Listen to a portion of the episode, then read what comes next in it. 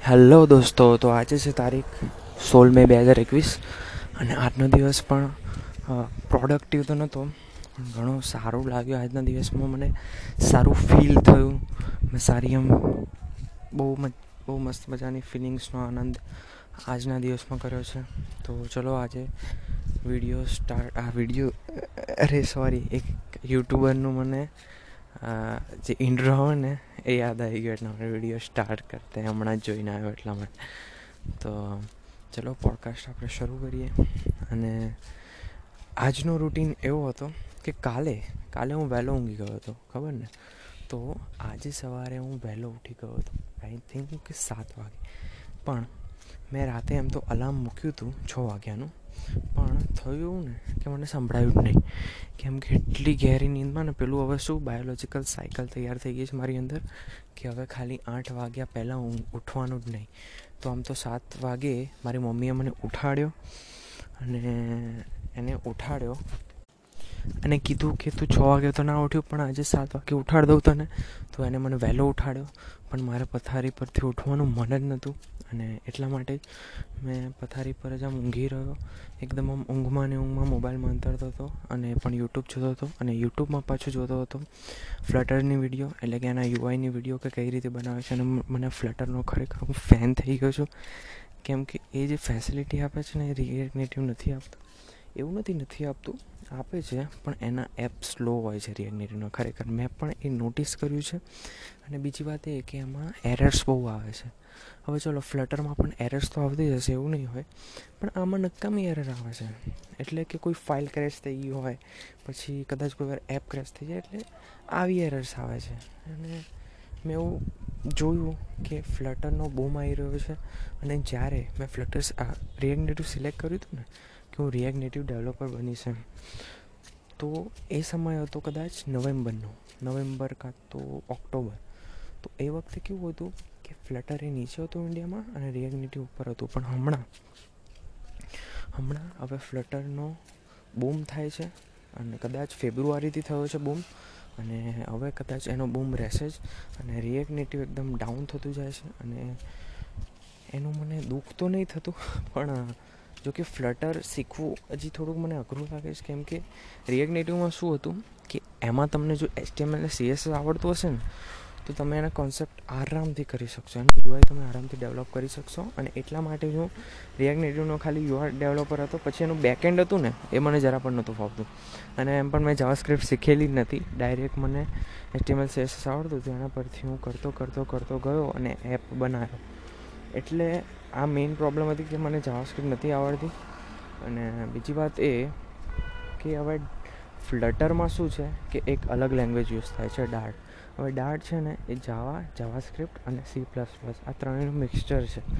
તો હવે મારે એ ત્રણેય લેંગ્વેજ પહેલાં શીખવી પડશે.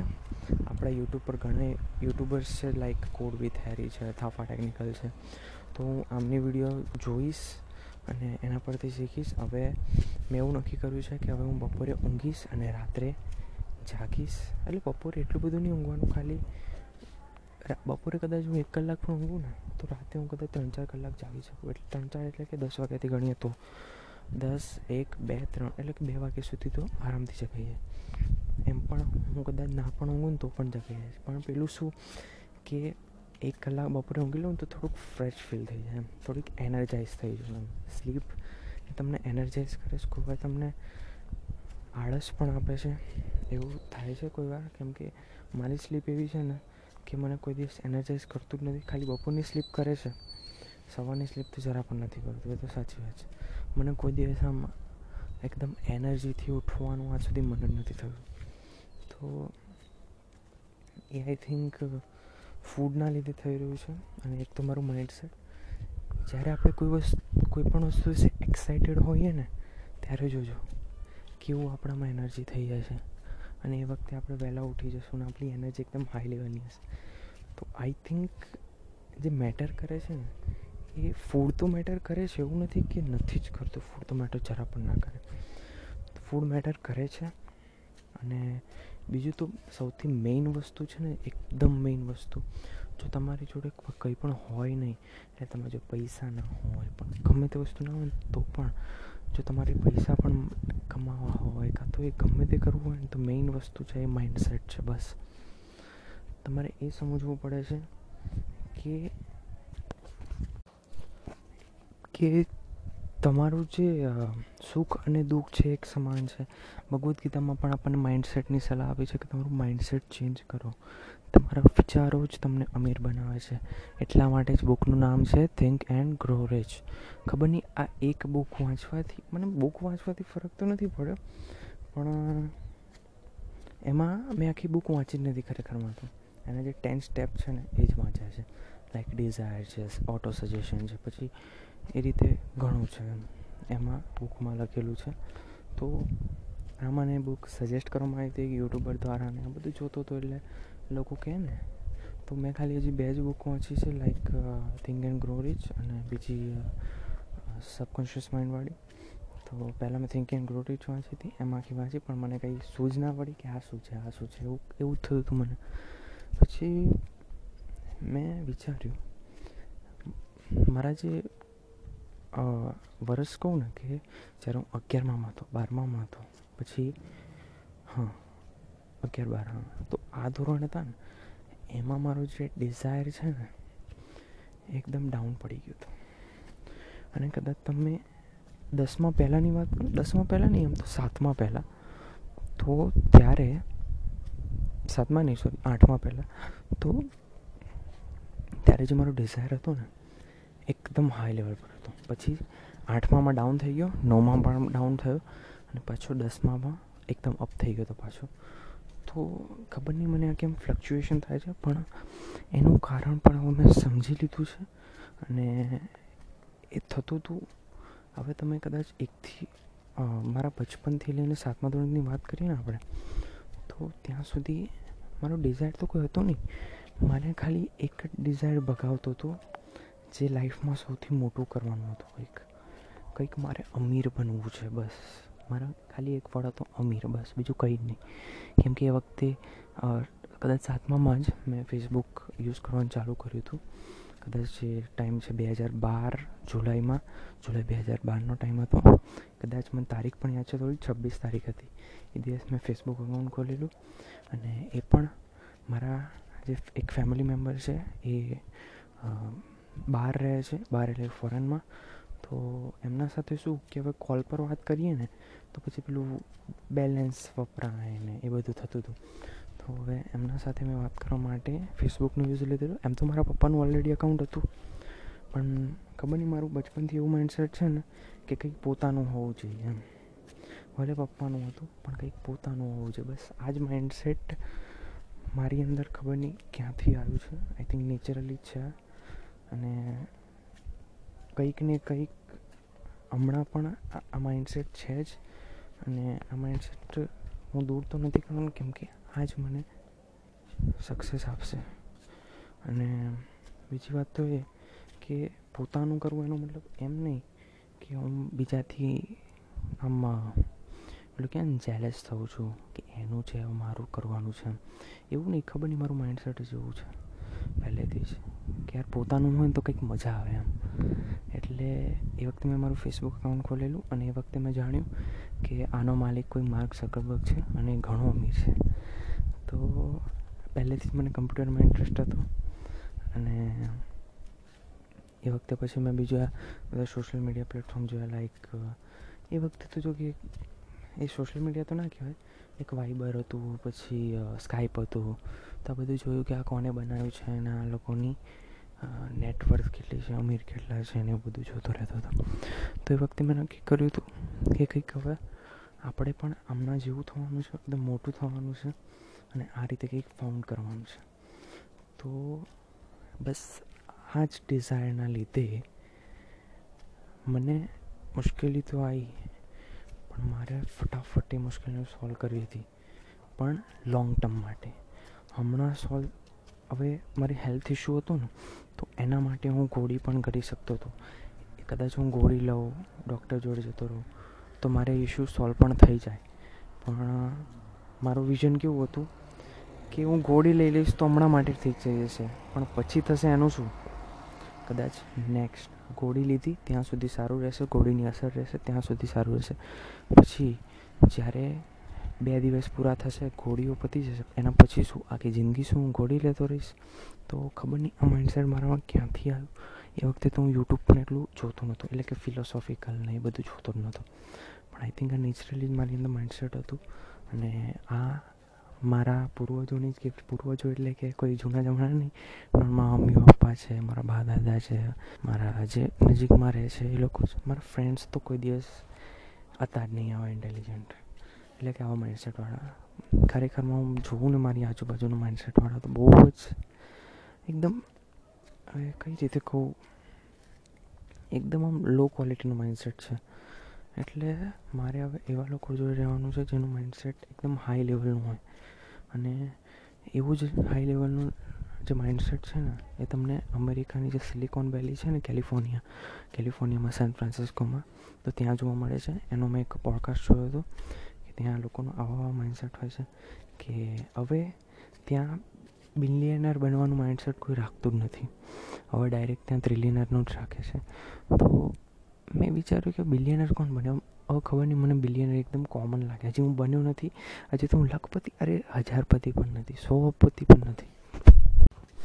અને દસપતિ પણ નથી. કેમ કે આ કંઈક પતિ પતિ દસપતિ આવું ના આવે. પણ આ તો ખાલી એમને કહું છું કે હજી મેં મારી જિંદગીમાં એક રૂપિયો પણ કમાયો નથી.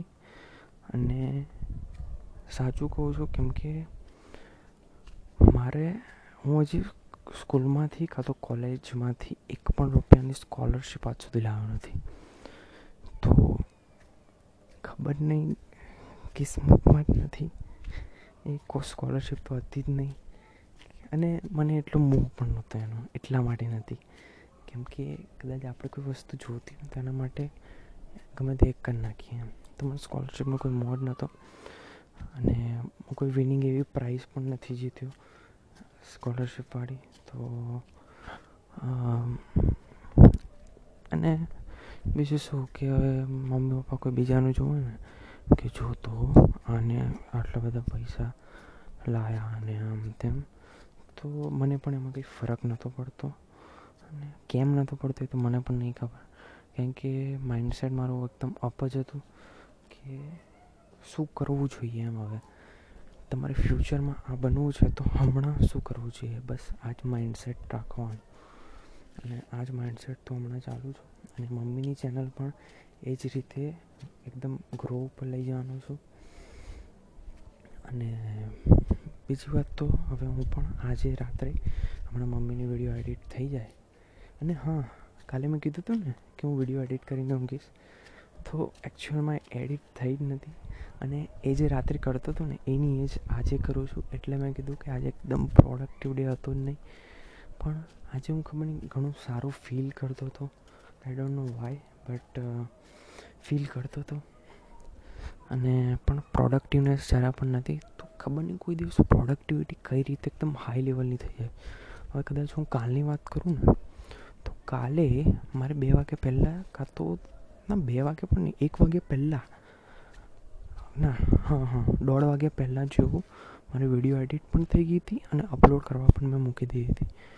તો એ કઈ રીતે થયું એ મને ખબર નથી પડતી. અને કાલે રાતનો હું વીડિયો એડિટ કરું છું, પણ હજી સુધી થઈ નથી રહી. તો આ વસ્તુ મને હજી ખબર નથી પડતી કે કેમ આવું થઈ રહ્યું છે.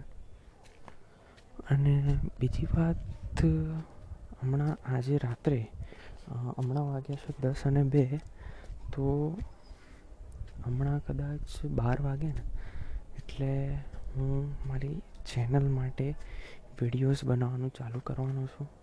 એટલે કે કોઈ બોલવાની વસ્તુ નથી આમાં, બોલવા જેવું નથી અને મને કોઈ મોહ પણ નથી કે ચેનલ ગ્રો થશે કે નહીં.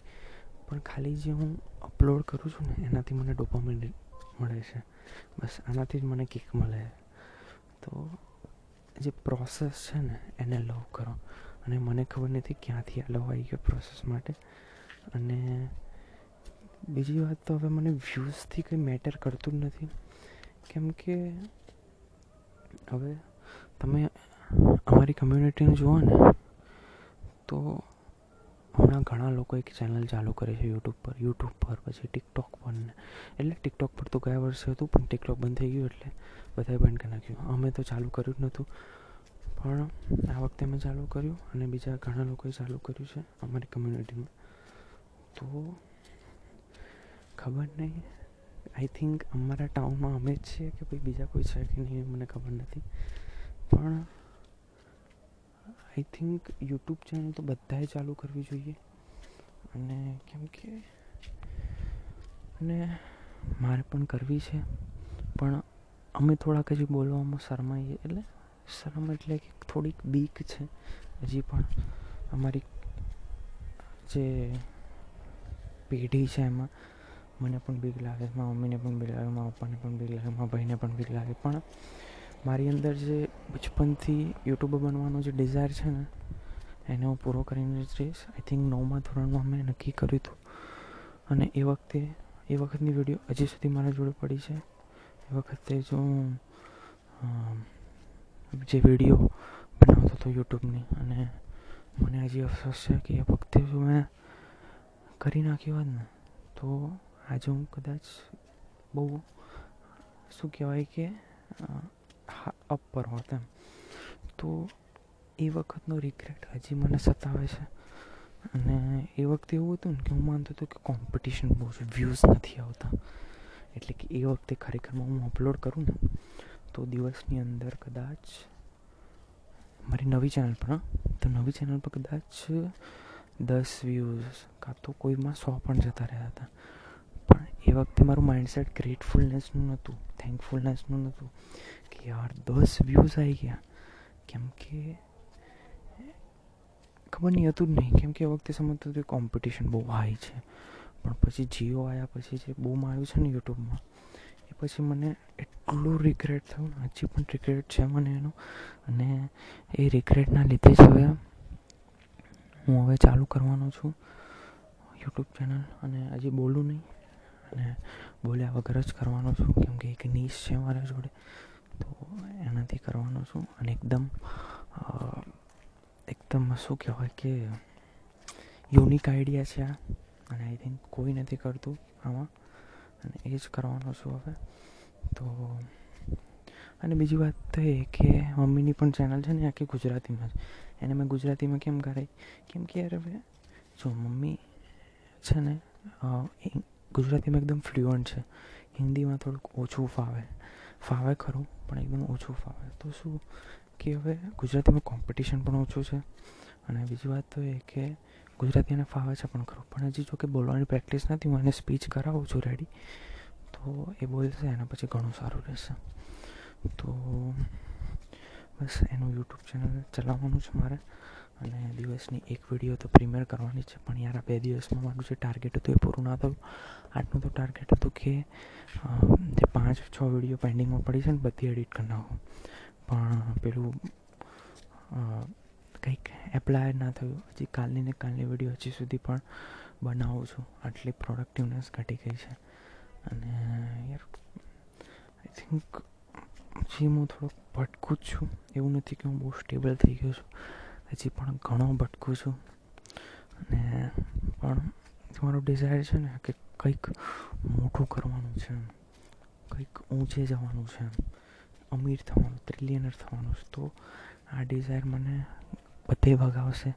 કેમ કે જે કોઈ કરતું જે કંઈક વિચારતું નથી, જે કંઈ કરતું નથી ને, એ હંમેશા બેસી જ રહે છે અને એ હંમેશા ખુશીનું જીવન જીવે. ખુશીનું જીવન જીવતો હોય ને ખુશીનું એટલે કે પ્લેઝર્સનું જીવન તો એ કંઈ કરતું નથી એવું મનાય છે. અને એવું નથી કે કોઈ કોઈક મોટું કરવાનું હોય એટલે દુઃખી હશે. કેમ કે હવે હું ગ્રેટફુલનેસની પ્રેક્ટિસ કરું છું અને મારા ઘરે પણ કરાવું છું આ પ્રેક્ટિસ કે યાર મમ્મી, તારે ગ્રેટફુલ થવું જોઈએ કે તારે સો વ્યૂઝ આવ્યા છે?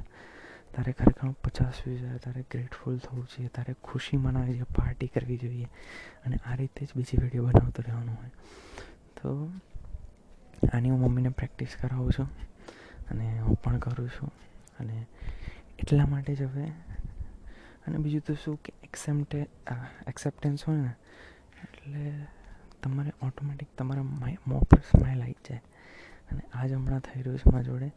અને હું એક્સેપ્ટન્સનું હમણાં ખરેખરમાં એટલું, ખરેખર હમણાં પહેલાં કરતાં હવે મને પાસ્ટ કોઈ દિવસ યાદ જ નથી આવતું. જોકે મને રિગ્રેટ્સ છે, એને હું ફીલ કરવાનો છું, પૂરા કરવાનો છું. પણ મને રિગ્રેટ પેલું હોય ને યાર કે હવે તમે દાદાઓને કહેતા સાંભળ્યા હશે, એટલે કે જે ઉંમરમાં હોય એ લોકોને, કે યાર એ વખતે હું આ કરી દેત ને, તો આજે ક્યાં ને ક્યાં હોત.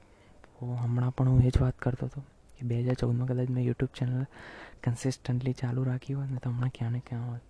તો એની જ વસ્તુ હમણાં બોલી રહ્યો હતો હું. એટલે એ જ વસ્તુને રિગ્રેટ પૂરું કરવાનું છે. અને કોઈ વસ્તુ તમને ખબર પડે ને, ભલે પચાસ વર્ષે પડે, પણ એનાથી તમારું એક વર્ષ આખું ચેન્જ થઈ જાય ને, તો તમારે દુઃખી નહીં થવાનું કોઈ અમારે પહેલાં પહેલાં થઈ ગયું હોત તો ઘણું સારું હોત, પણ તમારે ખુશી અમારાની કે તમને એકચ્યુઅલમાં ખબર તો પડી પચાસ વર્ષે પણ, અને તમારી લાઈફ પણ ચેન્જ થઈ ગઈ. તો આ ગ્રેટફુલનેસ હોવું જોઈએ અંદર. અને હવે પણ મારી અંદર ગ્રેટફુલનેસ છે કે મને આવા આવા આઈડિયાઝ મળે છે. અને એવું નથી કે એ રિગ્રેટ્સ અને કદાચ હું એ વખતે ચાલુ કરી દેત ને, તો પણ મને આવા લેસન્સ ના મળે કે કેમ કે રિગ્રેટ જેને થયેલું હોય ને જેને લાઈફમાં એ જ એને જ સૌથી વધારે એક્સપિરિયન્સ હોય છે કે રિગ્રેટ શું હોય છે અને એને ખબર પડે છે કે રિગ્રેટ હવે કોઈ દિવસ કરવું જ ના જોઈએ. કારણ કે જિંદગી રિગ્રેટ કરવા માટે નથી, કંઈક કરવા માટે છે. તો આ જ વસ્તુ હવે હું એપ્લાય કરી રહ્યો છું. તમારે પણ એપ્લાય કરવી જોઈએ અને બધાએ પણ એપ્લાય કરવી જોઈએ. અને હું મારી ફેમિલીને ટ્રેન કરું છું ગ્રેટફુલનેસ માટે. અને ચલો તો હવે કાલે મળશું, કેમ કે હવે છાંટા પડી રહ્યા છે. અને બહુ બહુ વાત થઈ ગઈ છે અને મોબાઈલ આખો પલટી રહ્યો છે. અને હા, આજે વાવાઝોડું આવ્યું તો હમણાં છ વાગ્યા પછી અને ઘણી મજા આવી ગઈ. અને આ જ ફિલિંગની હું વાત કરતો હતો કે સાંજના ટાઈમમાં એવી ફિલિંગ હતી ત્યાં ખરેખરમાં. અને પાછો બપોરે હું ત્રણ કલાક ઘોરાયો ઊંઘી ગયો હતો હું. તો અને આજનો દિવસ મારા માટે ખૂબ જ સારી ફિલિંગવાળો હતો અને મજા આવી ગઈ ખરેખરમાં. ને બીજું તો વરસાદ પડ્યો, એટલે શું સ્મેલ આવે છે યાર? આમ એટલી મજા આવી જાય ને આ સ્મેલ સૂંઘવાની તો. આવી સ્મેલ આવી સ્મેલ કદાચ કોઈ પરફ્યુમમાં આવી જાય ને તો હું તો દરરોજ છાંટું અને સૂંઘ સૂંઘ જ કરું, બોલો. તો આ આ સ્મેલ મારા ફ્યુચરમાં કદાચ બનાવી પણ દઉં. એટલે કે લોકો મને તો નથી આવડતું. તો ચાલો હવે કાલે મળશું. જય શ્રી કૃષ્ણ.